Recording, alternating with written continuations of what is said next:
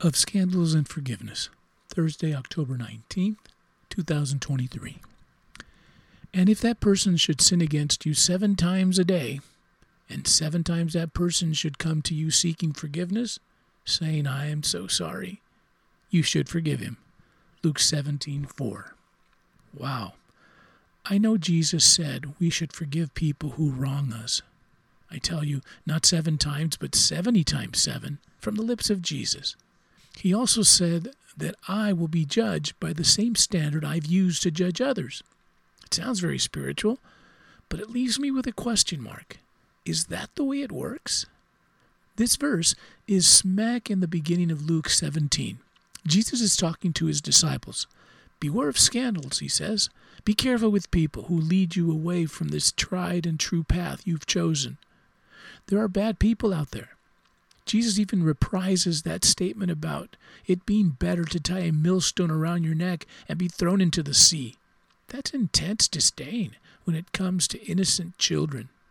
Scandals are the bread and butter for the gossip rags that dissipate rumors and scuttlebutt. We live in a salacious society. The airwaves, computers, and smartphones send out the fails and foibles of people we don't even know. Scammers, grifters, swindlers, and such on their own computers trying to separate people from their money. Do you forgive them when they scam and separate us from the little money we have?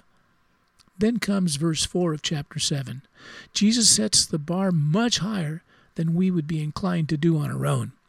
Jesus says even if a person lets you down, but then comes back seeking forgiveness, forgive them and move on. Don't lend money sounds like spiritual advice, but does that mean we should throw away money after money? Don't lend?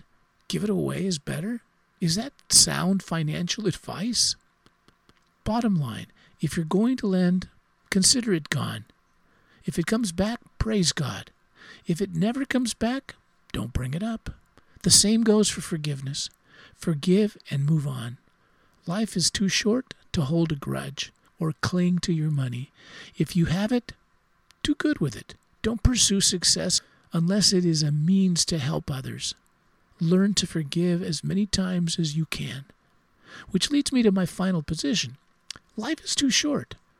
Don't live holding on to old debt and recent splurging. We forgive because God is a forgiver. We don't go after bad debt. It's not worth it. Share from abundance and generosity. And when all is said and done, find joy in every moment. Share from your abundance. God forgives you without holding you prisoner to your shortcomings. Don't bring up other people's scandals. Forgiveness is how her deed will affect her neighborhood. It starts at home. Abba, I want my heart to forgive like you forgive me.